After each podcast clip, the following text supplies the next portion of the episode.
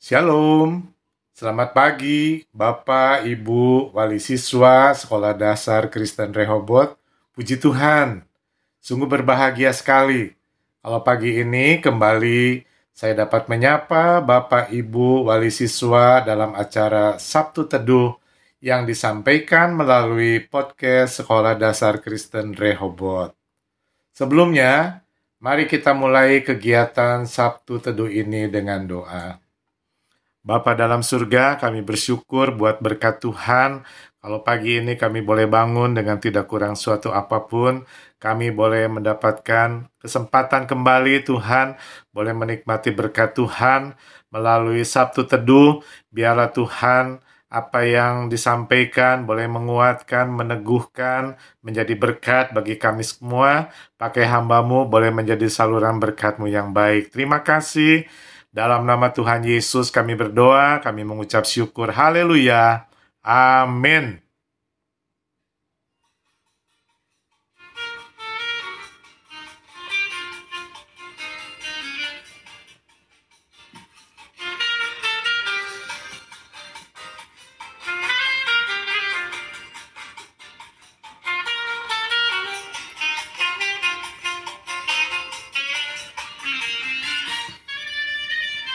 Ya, Natal telah tiba. Bagaimanakah kita menyongsong Natal di tahun 2021 ini? Bapak Ibu yang kekasih, dalam Sabtu Teduh kali ini, kita mempunyai tema Kelahiran Yesus Memulihkan Keluarga. Sungguh, suatu tema yang sangat tepat, khususnya pada saat kita menyambut Natal di tahun 2021 ini kelahiran Yesus. Berbicara tentang kedatangannya ke dalam dunia yang kita rayakan dengan hari Natal. Kedatangan Yesus ke dalam dunia tentu mempunyai tujuan ilahi. Bapak Ibu yang saya kasih dalam nama Tuhan Yesus, dalam Injil Markus 10 ayat 45, Tuhan Yesus sendiri mengatakan, karena anak manusia juga datang bukan untuk dilayani, melainkan untuk melayani dan untuk memberikan nyawanya bagi tebusan bagi banyak orang. Ya, perhatikan, untuk melayani dan untuk memberikan nyawanya. Kedua hal ini menjadi ciri yang sangat nyata dan jelas berasal dari keluarga miskin yang sederhana kelahirannya di kandang domba, bahkan di sepanjang hidup dan pelayanannya, Yesus tampil sebagai seorang yang mengambil peran melayani. Begitu bersahaja, sederhana, seperti tertulis, serigala mempunyai lubang, burung di udara mempunyai sarang, tetapi anak manusia tidak mempunyai tempat untuk meletakkan kepalanya namun hidupnya memberi dampak yang sangat luar biasa bagi orang di sekitarnya. Bapak Ibu yang saya kasih dalam nama Tuhan, bahkan di akhir dari pelayanannya, Yesus menunjukkan peran melayani dengan membasuh kaki murid.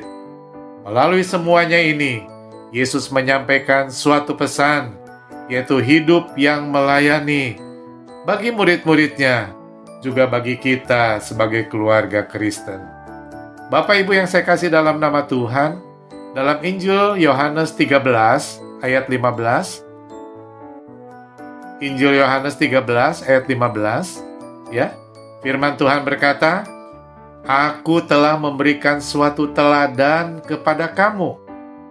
Ya, teladan seorang hamba yang melayani, teladan kerendahan hati.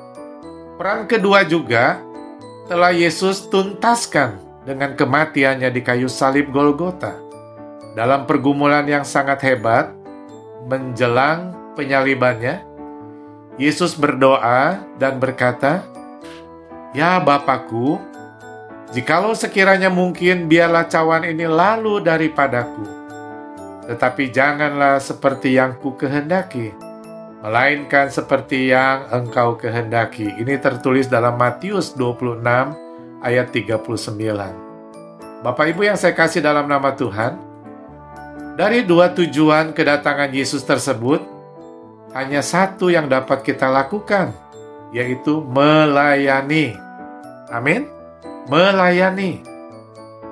Ketaatan kepada Bapa di surga. Ironisnya, tidak banyak orang yang mau melayani. Justru sebaliknya, sebagian besar manusia inginnya dilayani, dihormati, diperlakukan sebagai dalam tanda kutip tuan besar. Ya, sebagai tuan besar. Bapak Ibu yang saya kasih dalam nama Tuhan Yesus, sehubungan dengan tema Natal kali ini, saya ingin kita fokus mengenai keluarga yang saling melayani. Mengapa? Karena di hari-hari ini, betapa banyak keluarga kehilangan kasih satu dengan yang lain karena berebut untuk menjadi tuan besar dan nyonya besar yang selalu ingin dilayani. Diperlakukan sebagai raja kecil, selalu ingin dilayani, sehingga tidak jarang, sekalipun masih tinggal bersama dalam satu rumah, satu kamar, namun tidak ada kehangatan. Namun tidak ada kehangatan. Sekali lagi, tidak ada kehangatan. Sebaliknya satu dengan yang lain menjadi begitu dingin. Rasa terasing satu dengan yang lain. Baik antara suami, istri, maupun antara orang tua dan anak tidak ada sentuhan kasih satu dengan yang lain. Padahal secara tercatat mereka adalah keluarga-keluarga Kristen. Pokok persoalannya adalah tidak adanya kerendahan hati satu dengan yang lain. Tidak adanya penundukan diri terhadap firman Tuhan. Merasa diri paling penting, paling istimewa, paling layak mendapatkan pujian, egoisme tingkat tinggi yang mengarah kepada kesombongan pribadi.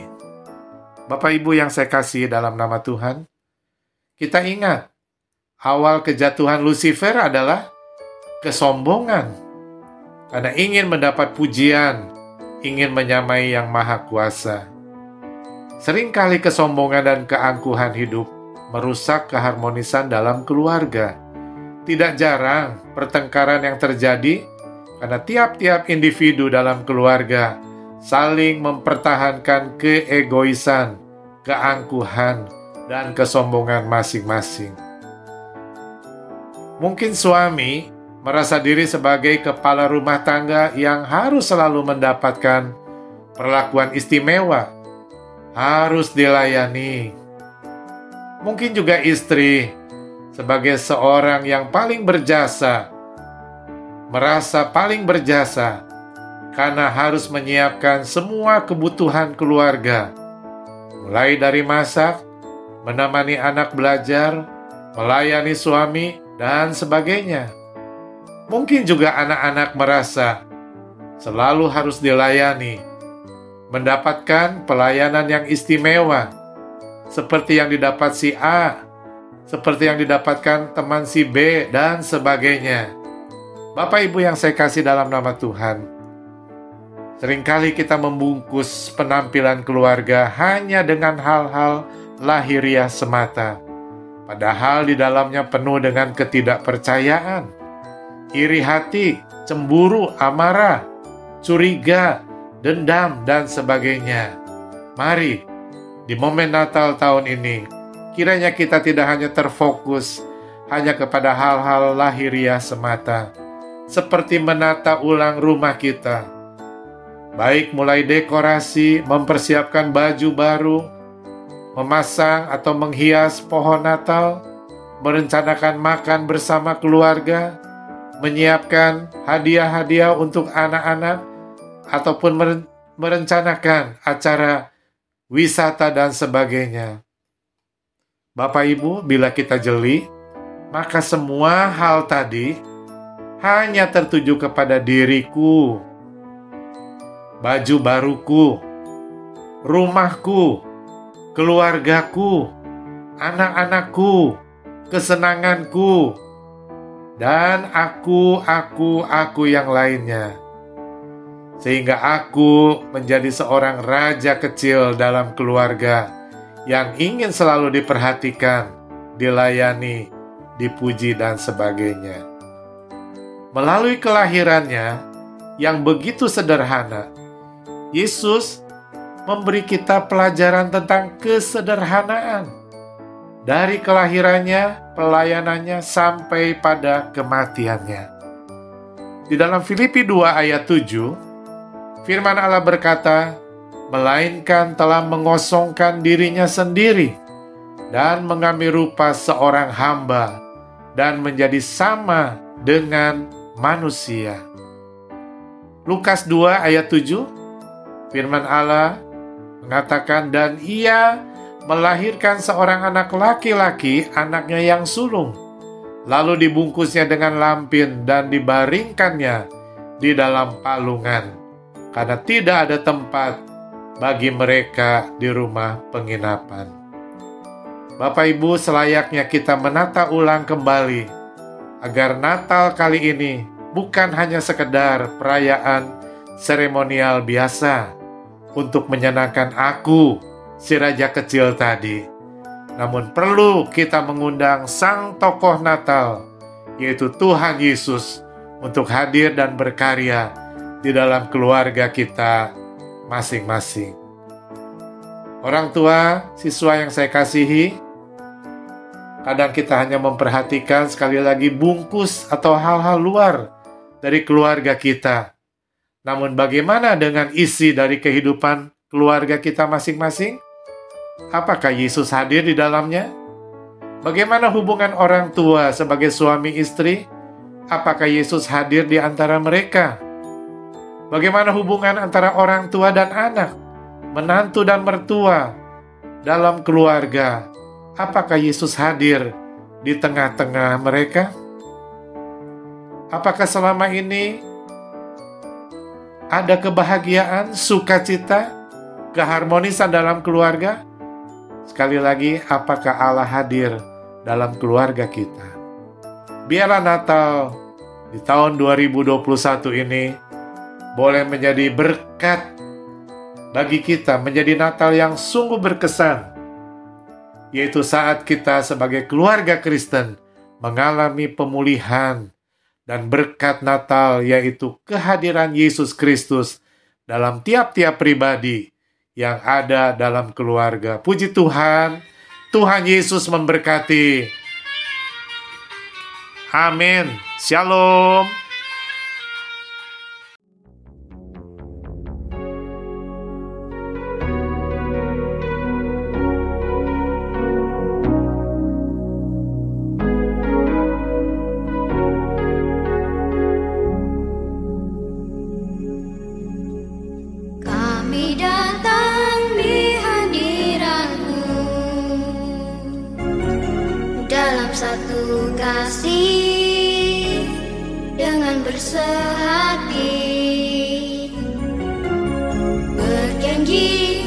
Yes.